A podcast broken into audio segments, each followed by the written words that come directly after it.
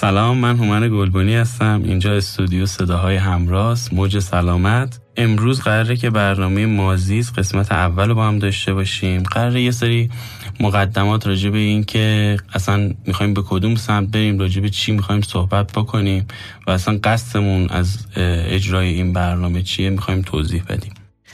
ما یه پادکست چند قسمتی داریم راجع به محیط زیست. می‌خوایم ببینیم که این غذای ما به چه قیمت به دست میاد؟ آیا میارزه که ما این غذا رو داشته باشیم؟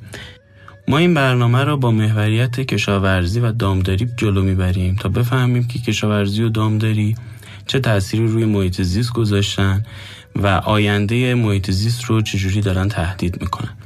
برای این کار من اول می‌خوام یه تاریخی از کشاورزی بگم که اصلا چی شد که ما کشاورزی کردیم؟ بیکار بودیم رفتیم کشاورزی کردیم یا نیاز خاصی بودش که رفتیم سمت کشاورزی دوازده هزار سال پیش کشاورزی آغاز شد این کشاورزی توی ناحیه‌ای توی خاورمیانه شروع شد مثل ایران، اردن، فلسطین، سوریه و کشورهای دیگه‌ای که توی حوزه بین النهرین بودن. تئوری های متعددی درباره شکلگیری کشاورزی وجود داره اما هیچ کدوم پاسخگوی سوالات ما نیستن. چون اصلا قبل از کشاورزی نوشتن وجود نداشته. در واقع خیلی از افراد فکر می‌کنن که نوشتن از نتایج کشاورزیه. حالا چی شد که ما رفتیم مثلا سمت کشاورزی؟ یه ایده وجود داره که میگن که اون موقع خیلی از آدما دنبال ماندگاری بودن دنبال حس مالکیت بودن امنیتشون رو گم کرده بودن. به خاطر همین تلاش می‌کردن که دوروبر جاهایی که مرتوبه مثل رودخونه ها مثل دشت شروع کنن به یک جانشینی. به خاطر همینم هم اونجا زندگی خودشون رو شروع کردن. این حس مالکیت و امنیتشون باعث شد که برن به سمت اهلی کردن گیاهان. این اهلی کردن گیاهان به گفته خیلی از خیلی از محققایی که الان دارن راجع به این قضیه صحبت می‌کنن به ضرر اونا بوده. چون کالری که قرار بوده برای کشاورزی بسوزونن خیلی بیشتر از اون کالری بوده که برای شکار میسوزوندن. یعنی همون شکار می‌کردن اصلا سنگین تر بودن. ولی خب به هر حال رفتن سمت کشاورزی. یه مسئله وجود داره که میگه نیاز مادر اختراعاته. ولی در واقع من معتقدم که راحت طلبی مادر اختراعاته. به خاطر همینم بود که اونا حس کردن که نیازه که کشاورزی بکنن و برن به سمت این که یه خورده راحت تر باشن برای خودشون لش کنن آروم باشن زندگی خوشگل خودشون رو پیش ببرن. کشاورزی باعث خیلی اتفاقات عجیب غریبی شده. قبل از کشاورزی قحطی وجود نداشته. قبل از کشاورزی جنگ وجود نداشته. تخریب وجود نداشته. از همه باحالتر قبل از کشاورزی اصلا دولتی وجود نداشته. یعنی همه با هم دیگه خوش و خورم زندگی خودشون رو می‌کردن. کل دنیا برای خودش یه کشور بزرگ بوده. البته خب از حق نگذریم علم، هنر، درک و آگاهی با کشاورزی شکل گرفته. یعنی بدون کشاورزی ما نمی‌تونستیم به درک و آگاهی الانمون برسیم. حالا خیلی هم ممکنه بپرسن که اصلا درک و آگاهی به چه کار ما میومد اصلا همونجوری خوش بودیم با هم دیگه, دیگه. اتفاق دیگه که با کشاورزی افتاد ظهور ادیان بودش. یک جانشینی باعث شد که مردم نگاهشون به آسمون بیشتر بشه خورشید رو بیشتر ببینن. یه خورده راجع به ذات خودشون سوال بکنن کلا انسان ها ذاتا دوست دارن که بدونن دلیل بودنشون چیه یا دلیل برداشت نکردنشون از زمینشون چیه. چرا امسال از پارسال دارن کمتر گندم برداشت می‌کنن؟ به خاطر همین رفتن دنبال دلیل و هیچ دلیلی بهتر از خدا نبودش. اونا رو آوردن به ایجاد خدایان اون زمان مثل تموز، آناهیتا، دمتر که حالا الان فرصت آنچنانی نیست که بخوام اینا رو توضیح بدم ولی توی قسمت های بعدی پادکست اینا رو توضیح خواهم داد. حالا می‌خوام یه فلش فوروارد بزنم به حدود یازده هزار سال بعد. یعنی ما از این دوازده هزار سال پیش حرکت کردیم و الان رسیدیم تقریبا قبل از میلاد مسیح.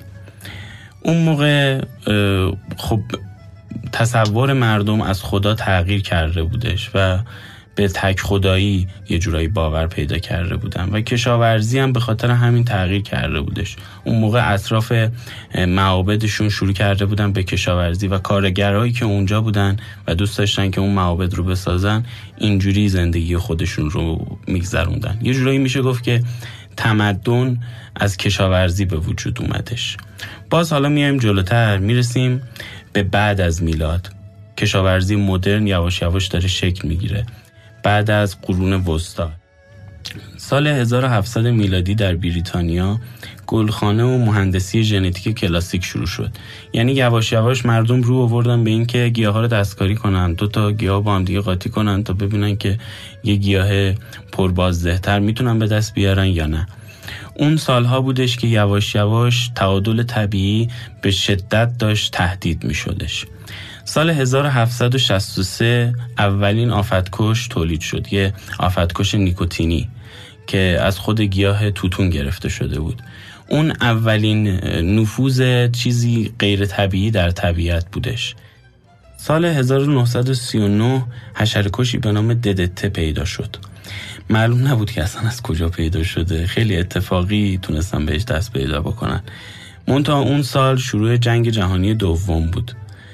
برای اینکه سربازای اون موقع بتونن از شپش و بیماری های مالاریا بتونن نجات پیدا کنن دوش ددته می گرفتن و اون موقع نمی‌دونستن که چه فاجعه ای در کمینه.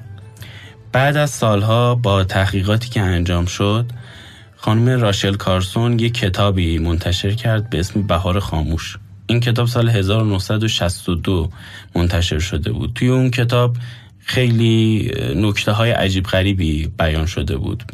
تو اون کتاب می‌گفتن که ما دیگه مثل قبل نمی‌تونیم صدای بلبلا رو بشنویم.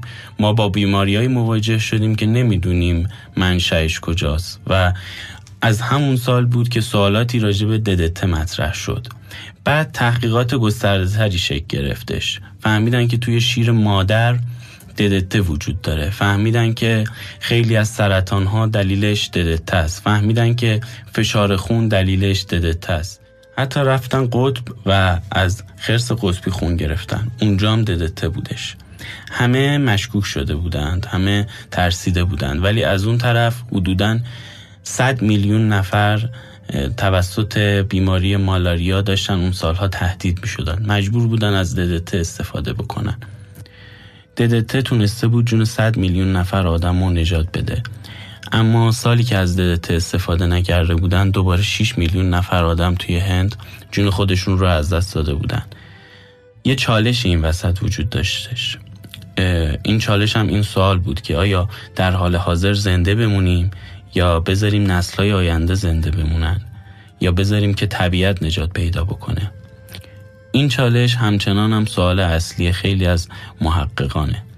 ما می‌خوایم تو این پادکست راجع به طبعات کشاورزی مدرن صحبت کنیم. می‌خوایم صحبت کنیم که گیاهان تر ریخته چه بلایی سر ما میاره می‌خوایم صحبت بکنیم که آیا راه نجاتی هستش. چطوری می‌تونیم کشاورزی مدرن رو با طبیعت به صلح برسونیم. ما توی این سری پادکست سعی می‌کنیم که این سوالات رو پاسخ بدیم و سوالات دیگه هم مطرح بکنیم تا بتونیم با کمک همدیگه آگاهی خودمون رو درباره محیط زیست به سطح حقیقی برسونیم. نه دوست داریم زیاد جنجال کنیم نه دوست داریم زیاد قضیه رو سبک نشون بدیم. خلاصه که امیدوارم که از این پادکست خوشتون بیاد و قسمت های بعدی رو دنبال کنید. ممنونم.